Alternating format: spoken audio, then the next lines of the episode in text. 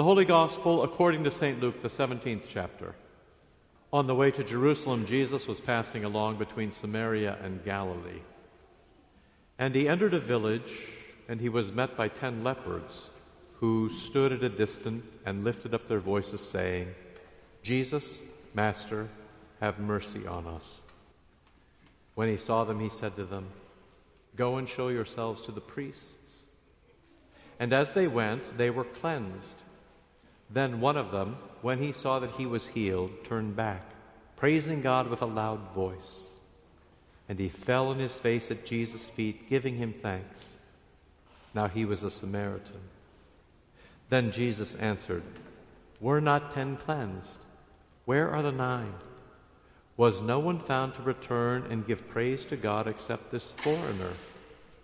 And he said to him, Rise and go your way. Your faith has made you well. This is the gospel of the Lord. In the holy name of Jesus, Amen. I love the Lord because he has heard my voice and my pleas for mercy.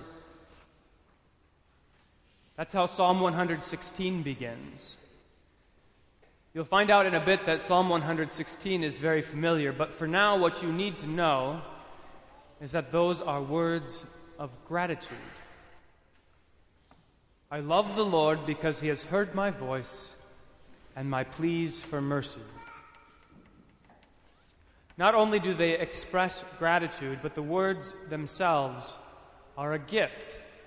They're a gift to you and to me because gratitude is hard for us. They're a gift because they're words that you can say no matter what, under any circumstances, regardless of how you feel, and the words themselves will transform your voice into an instrument of gratitude, into an instrument of faith. I love the Lord because he has heard my voice and my pleas for mercy. If only we said that all day long. Gratitude is hard for us because we would like to be in charge. And when you're in charge, you don't have anyone to thank but yourself. This is the pull of our sinful nature. This is the pull of that moment in the garden when Adam and Eve tried to be in charge, when they tried to become like God. And it's a very strong pull. So strong, in fact, that under its influence, we take even the most obvious good things that God has freely given to us and we claim them as our own. It might be one thing or another for you your home, your kids, your success, your reputation, your friends, your wealth, your self control, your endurance, your wisdom, your health, your happiness, your life, your daily bread. Take a look and see all the mercy that God has shown you. Then take a look and see what's left everything you think you've accomplished for yourself, and stop claiming it as your own. That is the exercise of gratitude. And that's what the story of the ten lepers is about. After all, what could have been more obvious than that it was Jesus who cleansed the lepers? He had heard their cries for mercy and gave them exactly what they asked for. It was the very best thing they could have hoped for. For a leper, there was no better possible outcome. All their troubles were ended.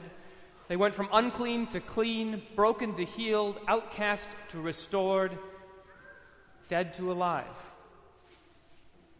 Everything they had lost, they could receive again. That's what it meant if you were a leper who suddenly became clean. It meant a new lease on life. It was a spectacular, miraculous, and meaningful thing, and it came from Jesus. And so the lepers could have said, as Psalm 116 goes on, The snares of death encompassed me. I suffered distress and anguish. Then I called on the name of the Lord. Gracious is the Lord and righteous, our God is merciful. When I was brought low, he saved me. Return, O my soul, to your rest, for the Lord has dealt bountifully with you. For you have delivered my soul from death, my eyes from tears, my feet from stumbling. I will walk before the Lord in the land of the living. Again, the words of Psalm 116 are a gift. Return, O my soul, to your rest.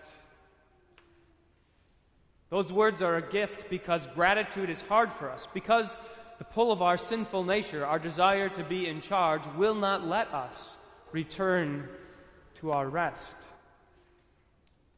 That is, in fact, how the nine lepers were pulled away from Jesus toward the temple. For a leper to show himself to the priests didn't just mean stopping by for a checkup, it was a week long ritual. Eight days, actually, that take up half a chapter in Leviticus. It was a ritual that brought a leper back into the community, into the sanctuary, into the presence of God. During the course of that week, the leper was examined to make sure the sickness was gone. There were sacrifices, sprinkled blood, extensive washing and purifying. And then the priest would take a lamb and take the blood from the lamb and place it on the leper's right earlobe so he'd be fit to hear God's voice. And then blood on his right thumb so he could touch holy things. And then blood on his right big toe so that he could stand on holy ground. And after all that blood, in all the same places, oil to seal the purification. This was a big deal. There was a lot to do.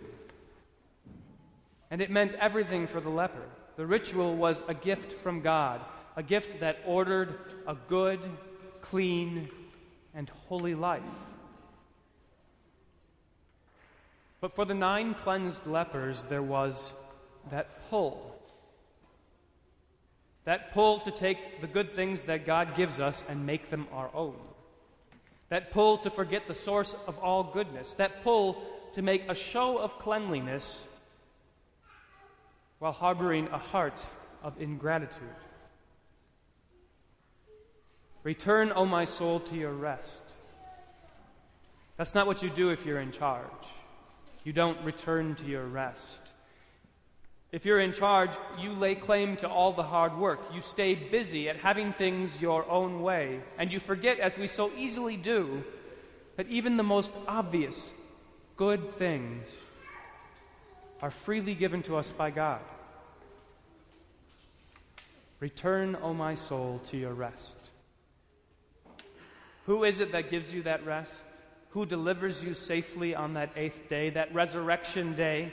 A day of cleansing and holiness? Who is it that gives you all good things? Who restores to you everything you've lost? What can you do to be grateful and to resist the pull of your sinful nature? That's the question that Psalm 116 finally answers. It ends in this familiar way. What shall I render to the Lord for all his benefits to me? I will lift up the cup of salvation and call on the name of the Lord. I will offer to you the sacrifice of thanksgiving and call on the name of the Lord. I will pay my vows to the Lord in the presence of all his people, in the courts of the house of the Lord, in your midst, O Jerusalem. The words of Psalm 116 are a gift. They're words that draw you to Jesus.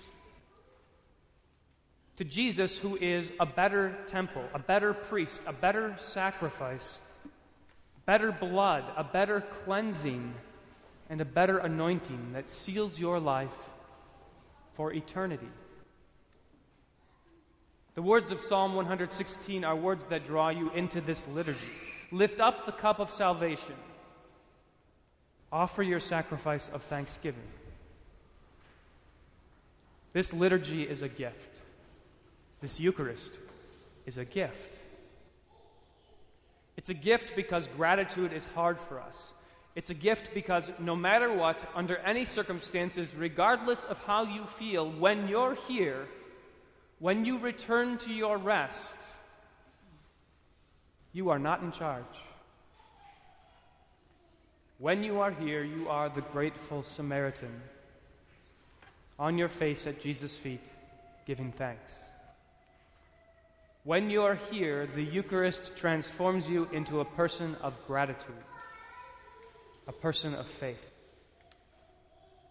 It transforms you into a person who can say all day long, I love the Lord because he has heard my voice and my pleas for mercy. In the holy name of Jesus, Amen.